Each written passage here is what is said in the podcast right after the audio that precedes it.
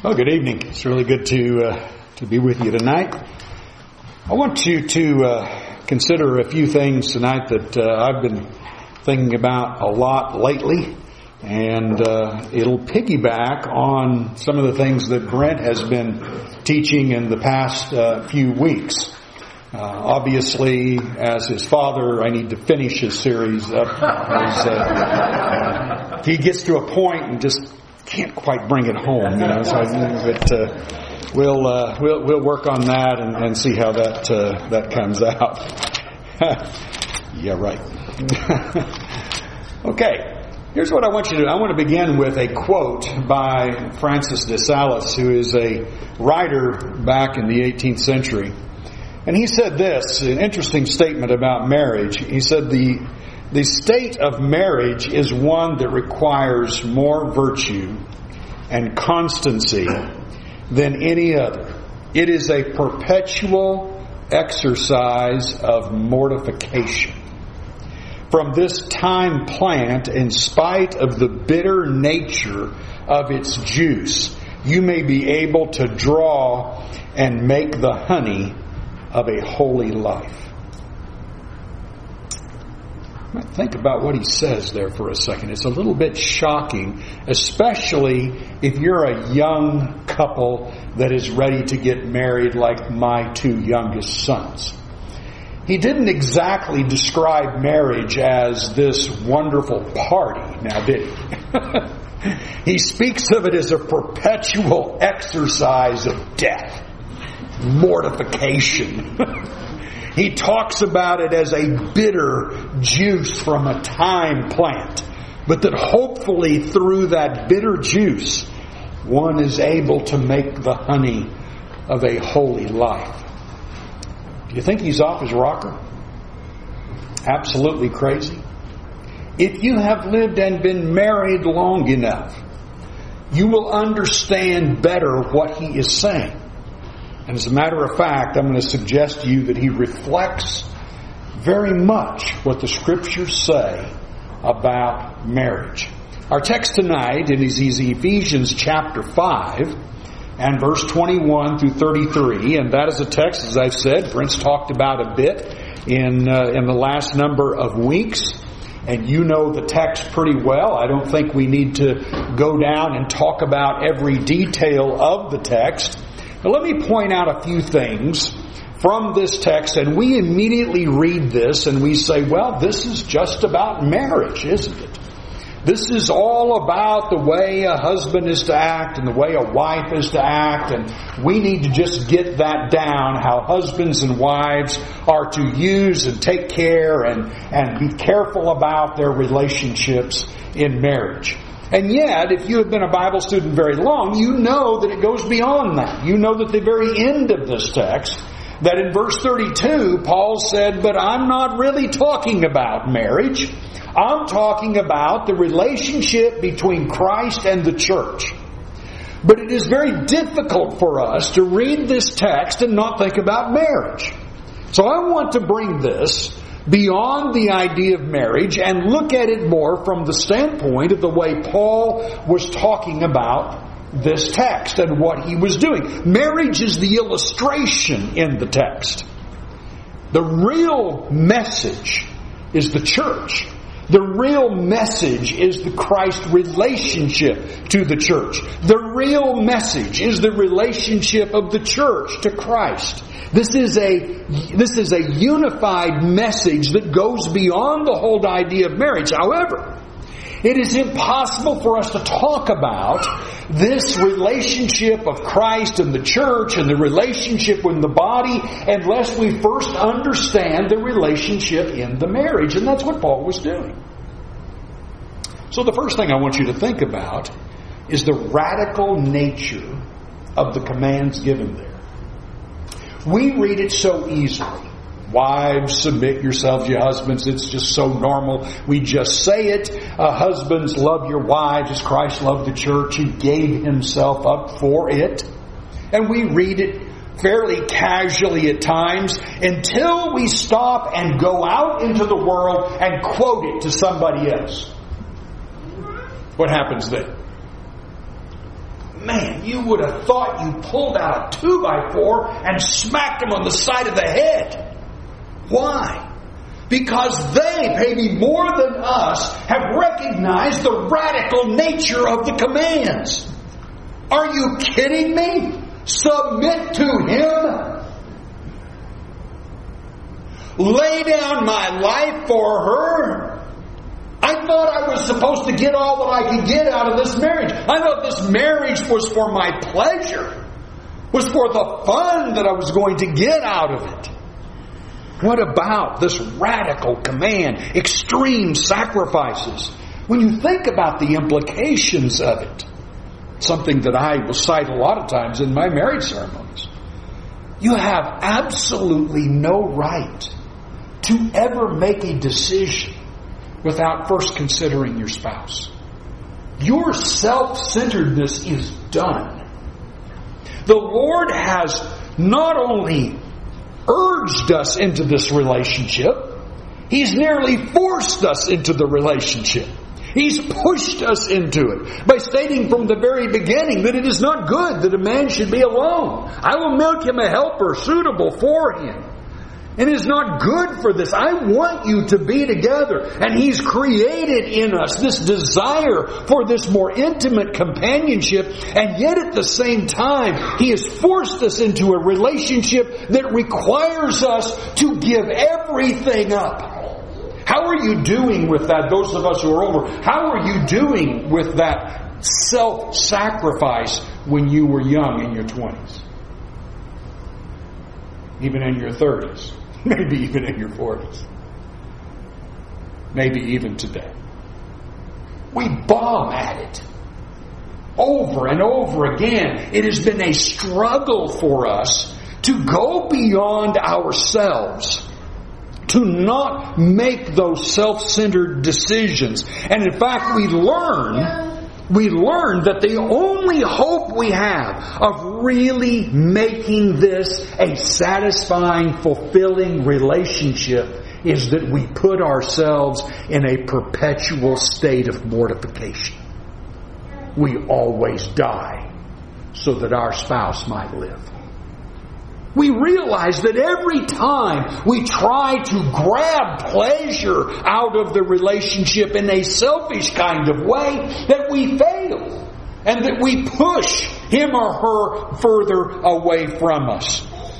It is so fascinating. We cannot, as men, we cannot command her to love us. I've had that happen a few times where a man drug his wife into my office, pulled out a passage and said, would you tell her she has to do that? and I said, son, come here. Let's have a little talk here. That isn't the way it works. It's never going to work that way. It does not work with us commanding her, begging her, challenging her, pushing her. There is the only way that we can get her to love us the way we want her to love us, and that is to die to give ourselves up on a daily and hourly basis. The fact that Paul had to command these words, command, submit yourselves to your husbands even as to the Lord. Command, love your wives as Christ loved the church and gave himself up for it. You go to the cross, men. The reason he had command those things is because it is not a natural part of us. We have been subject, as Brent has pointed out in his lessons, we have been subject to the curse. And when you read the curse, it is a fascinating statement. I will greatly increase your labor pains. With pain, you will give birth to children. Net version, you will want to control your husband, but he will dominate you. Is there anything in that that sounds like the verses just before it? In chapter 218, God had said, it's not good that man should be alone. I will make a helper. I will make one who is like God for you to help you, suitable for you. And when she is created, the man, eyes dazzling and big, says, Oh, This is now bone of my bones and flesh of my flesh. She shall be called woman because she's taken out of man. Therefore a man shall leave his father and mother and be, and be, and hold fast and cleave unto his wife and the two shall become one flesh. And you see this excitement of unity and care and, and love. And then the sin comes and it's like, she goes, I'm taking over. And he says, no, you're not. And here we go. The battle is on. And you can see it all, you, all around you.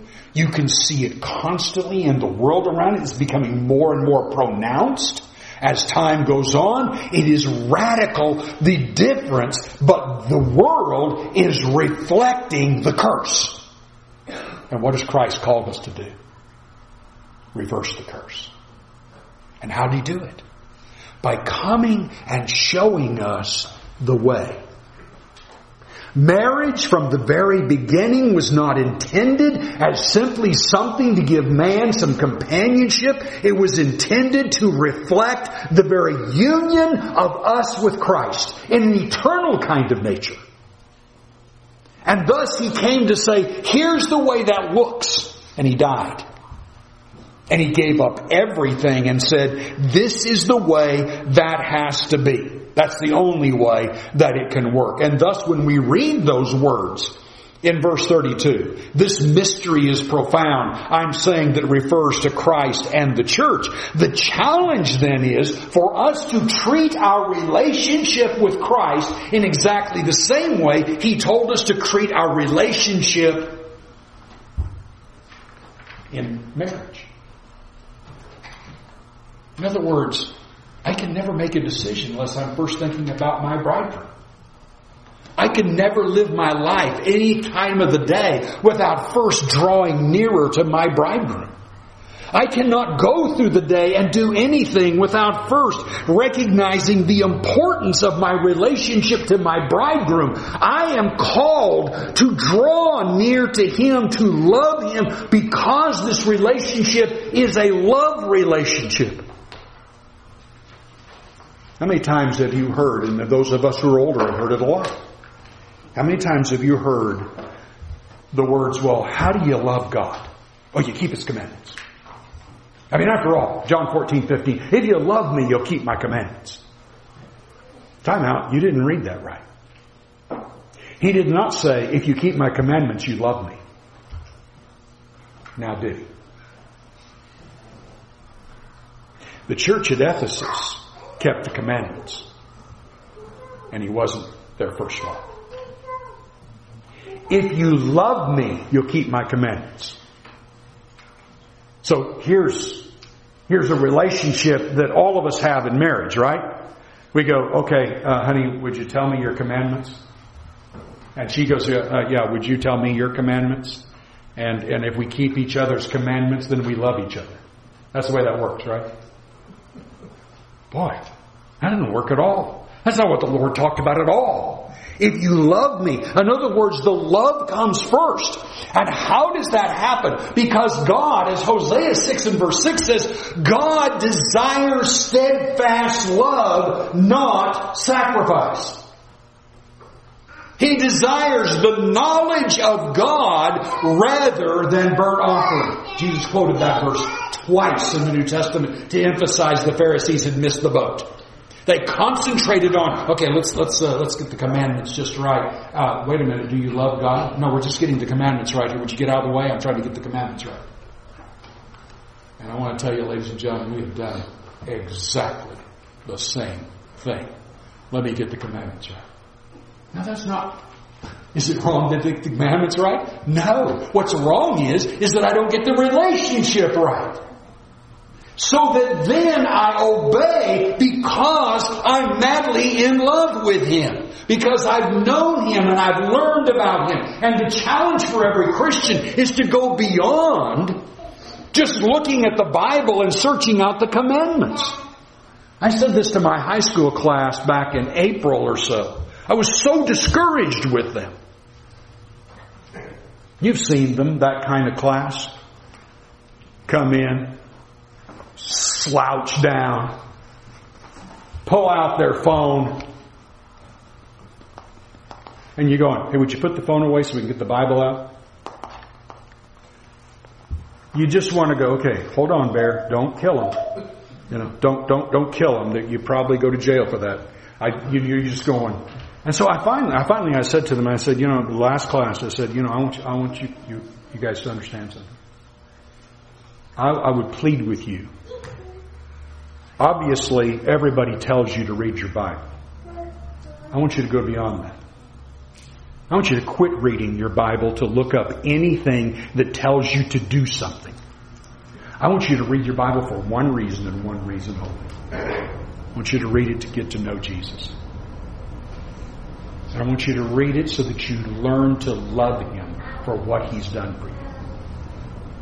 Forget baptism, forget going to church, forget all those commands because none of them make a bit of difference right now until you learn to love Him.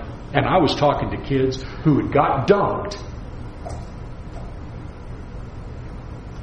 and were slouching down and had no interest whatsoever in learning about God. Oh, I got my baptism done.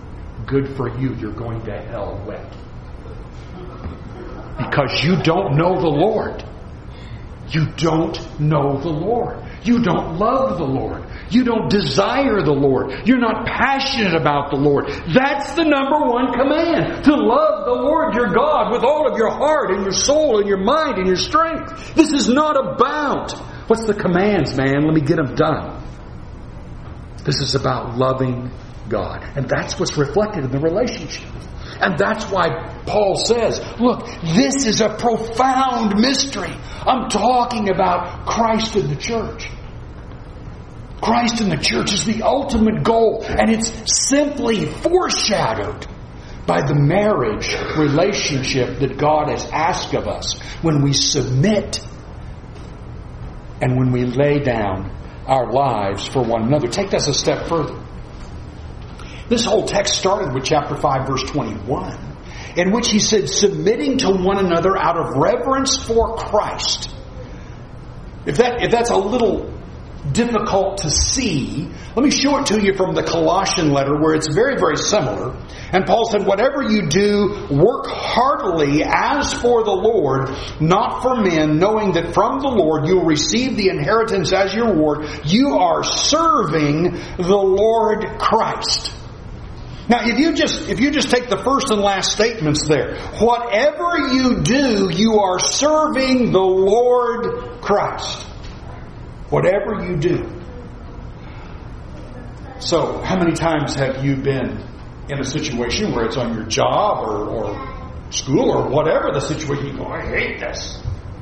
Yeah, well, we've all been there. And he says, just cut that out. You're serving the Lord Christ. Do you love Him? Whatever you do, you're serving the Lord Christ. Whatever you do in your marriage, you're serving the Lord Christ. Whatever you do on your job, you're serving the Lord Christ. Whatever you do in your daily relationship with your neighbors and friends and even enemies, you are serving the Lord Christ. Whatever you do, you do it heartily because you are serving the Lord Christ. That's the picture. You know, you know that back in Matthew chapter 25, verse 31 through 46. He showed that same picture. On the day of judgment, He will judge us by saying, you know, you saw me hungry and you didn't do anything about it. You go, what are you talking about? I never saw you that way. Dude, there were people you saw that way and you didn't do anything about it. Whatever it is, you didn't do anything about it. That was the way you handled your relationship. Now, let's talk about this then from the idea of how marriage teaches us to love on a deeper level. You ever notice young couples? I had Austin and Melissa with us last week. Scott and I mean, Rob and and uh, Shelley with us this week.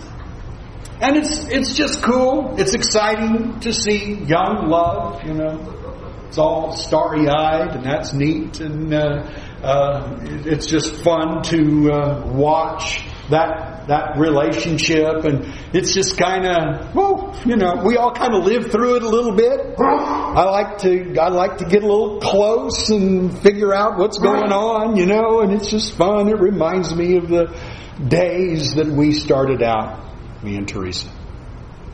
Is that what it's about? Is that, is that, is that the reason God created marriage? So we could just go, as Teresa says, googly eyed in love with each other. you know, is that is that really what it's? It's a spark and it's fun and so. Is that really what it's about? I would like you to find that in Ephesians five. I'd like you to find that in Ephesians five. Hmm. He doesn't talk about that, does he? I remember years ago an interview with a woman and a man who'd been married 70 years. And the interviewer got right up to the woman and said, Tell me, did you ever think about divorce? She said, Divorce? Never. Murder many times.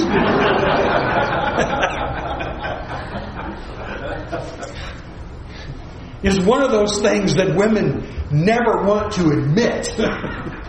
As they've gone away from something dumb we've said and just wanted to go, I'm going to kill you. No. We understand that it just doesn't always work out that way. In fact, it is not always that way. It is never always that way. It's not the way it works out. Here's where we've missed the boat. We go in and our world goes into marriage with the whole idea that this is all about pleasure and fun, and this is about this great, wonderful relationship. It's going to be so happy and joyful, and we go in seeking this other person to provide for those things that will make us joyful and happy. And it doesn't work.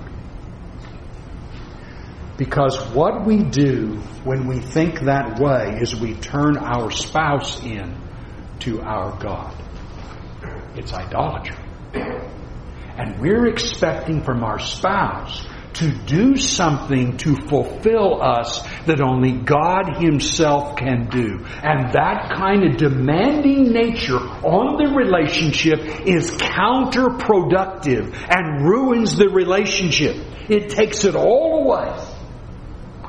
It is like trying to attain joy by going out and trying to get all the gusto out of life. And the Lord said, What's going to happen if you try to save your life? You will lose it. And what's going to happen when you try to save your life in a marriage relationship? You will lose it. But if you lay down your life, you will gain it. Joy is had by not pursuing it. It is had by pursuing holiness. And love in marriage is not had by pursuing it as the primary goal, but by laying my life down and pursuing holiness. That's the picture that he's giving here. That's the whole idea of what marriage is. Marriage is teaching us to pursue holiness and pursue self-sacrifice and to pursue what God illustrated as love. And when we pursue it that way, we get to the point where He is teaching us how to be the kind of person He wants us to be in His relationship with us and our relationship with Him. That's what He's looking for. Now, it's a radical idea. It's a radical picture, but let's just take a look at this a little bit better.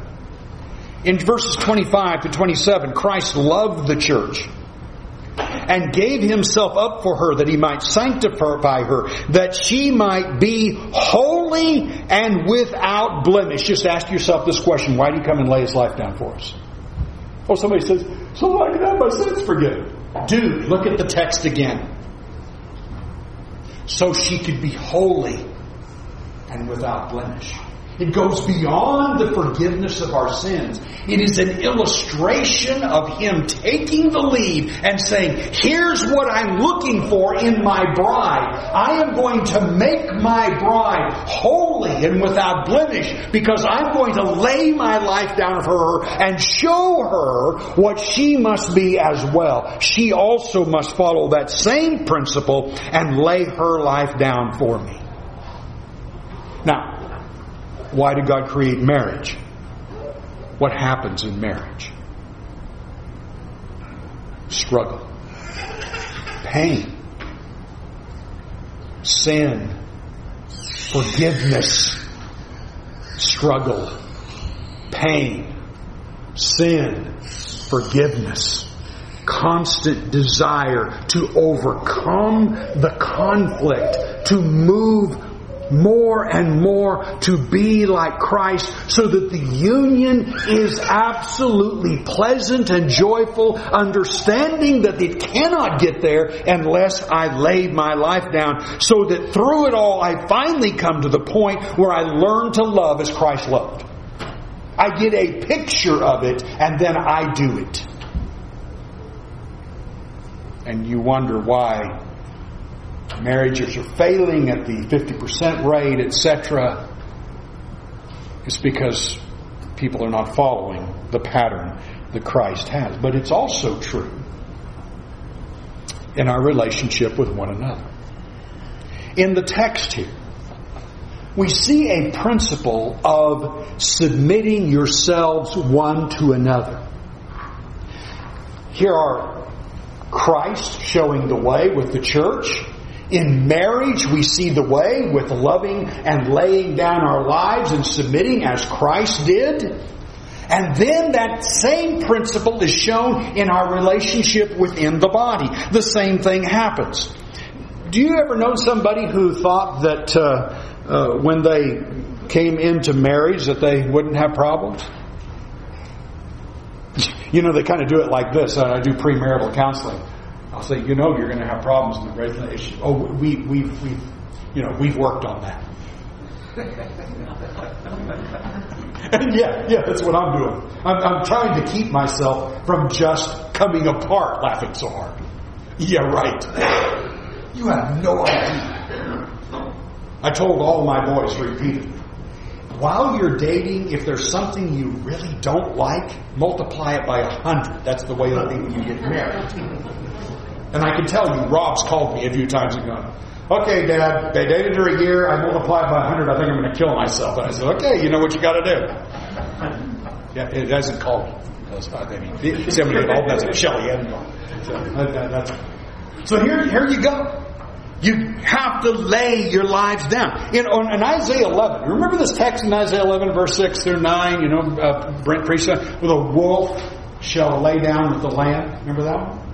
And the and the young lion and the and the kid goat together and the kid and, and the young child is putting his hand in the serpent's den and you're going whoa what is that all about? Jehovah's witnesses will tell you right? Oh that's life on earth in the in the perfect time and all this. You know what that's talking about? Us. He's talking about how he brought wolves and lambs together in one body.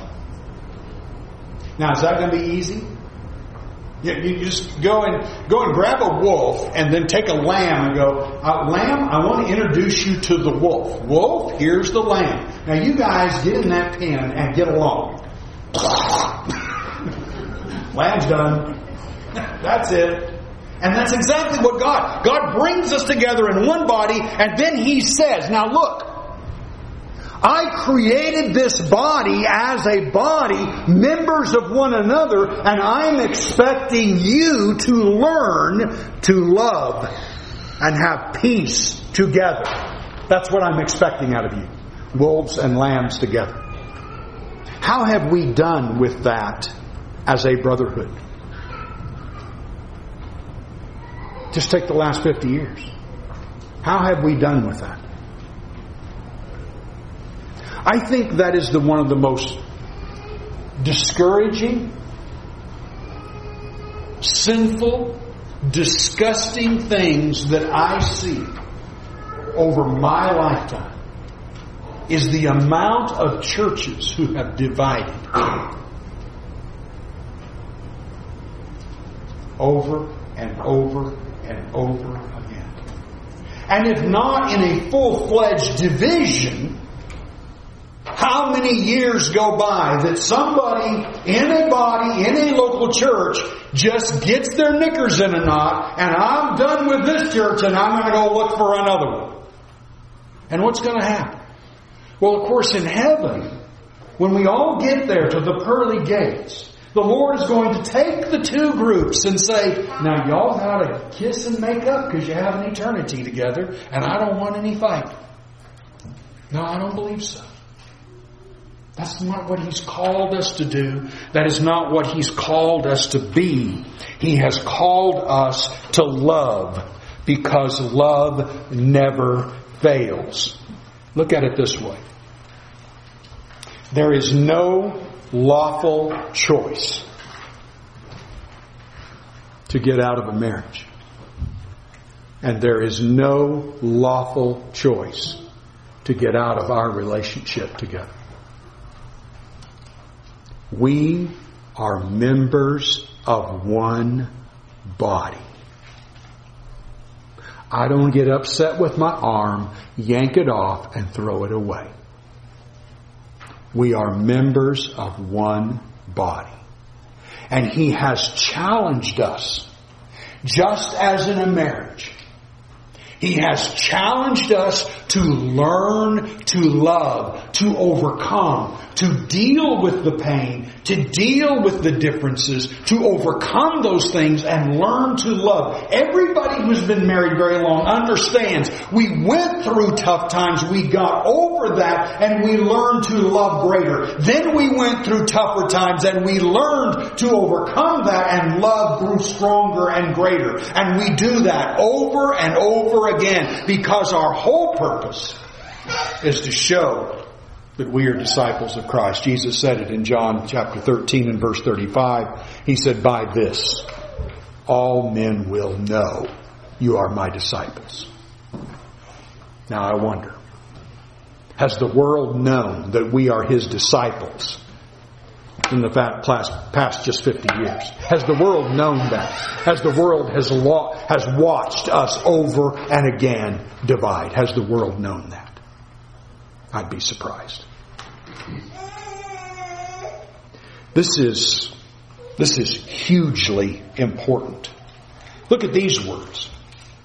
Husbands should love their wives as, as their own bodies. He who loves his wife loves himself. For no one ever hated his own flesh, but nourishes and cherishes it just as Christ does the church, because we are members of his body. Look at this. We see love again on three levels here. We see the love God expects in marriage. We see the love that God expects for Christ, and we see the love that God expects for one another in the body. We see the love on those three levels because that's what the whole text deals with. It starts with we and how we love and submit to one another. It deals then with the marriage relationship as the illustration of that and shows us it as the pattern from which Christ gave us. Look at some of these words here. Nourishes and cherishes. So we look at that and we go, okay, that's what a husband does for a wife, right? Yes. It is also what Christ has done for us. It is also what we do for one another. We cherish one another. We nourish one another. See how deep that relationship is? It is illustrated by marriage. And if we can see the depth in it in marriage and see the depth in it in Christ and us, then we must see the depth in it in how we treat one another. We're not going to use words that are not nourishing and cherishing. We're not going to speak to each other or speak about each other that are not nourishing and cherishing. We're going to reflect how Christ nourishes and cherishes the church. And you notice these words. He who loves his wife loves himself, for no one ever hated his own flesh. Does that sound like love your neighbor as yourself? It's very similar, isn't it? You know what I hate about people, what people do with this? Oh, he who loves his wife loves himself, or love your neighbor as yourself. You see, that's about how we need to love ourselves. Oh, dude, you are missing the whole point of the text. This is not talking about how you love yourself. This is talking about the fact that since you are in one body, you would be harming your flesh, your own self, to do something against someone else in the same body. Why am I not going to mistreat my wife? Because that's my flesh. That's the oneness. We are one together. And I'm not going to do that. Why does Christ nourish and cherish us and love us the way He does? Because He is not going to harm His body. He'd be harming Himself. And why do we treat ourselves, each other, with the same love and the same honor and the same nourishing and the same cherishing as Christ does us? Is because to harm one another would be harm the body. And no one would be so foolish. He would be crazy to harm his own flesh. That is the problem. That's where we go with this. I want to suggest to you in all this. There's a danger. There's a danger here in choosing not to marry. I'm not suggesting it's wrong to choose not to marry. But I'll tell you what someone needs to need, to think about that I'm seeing in the world and sometime in the church.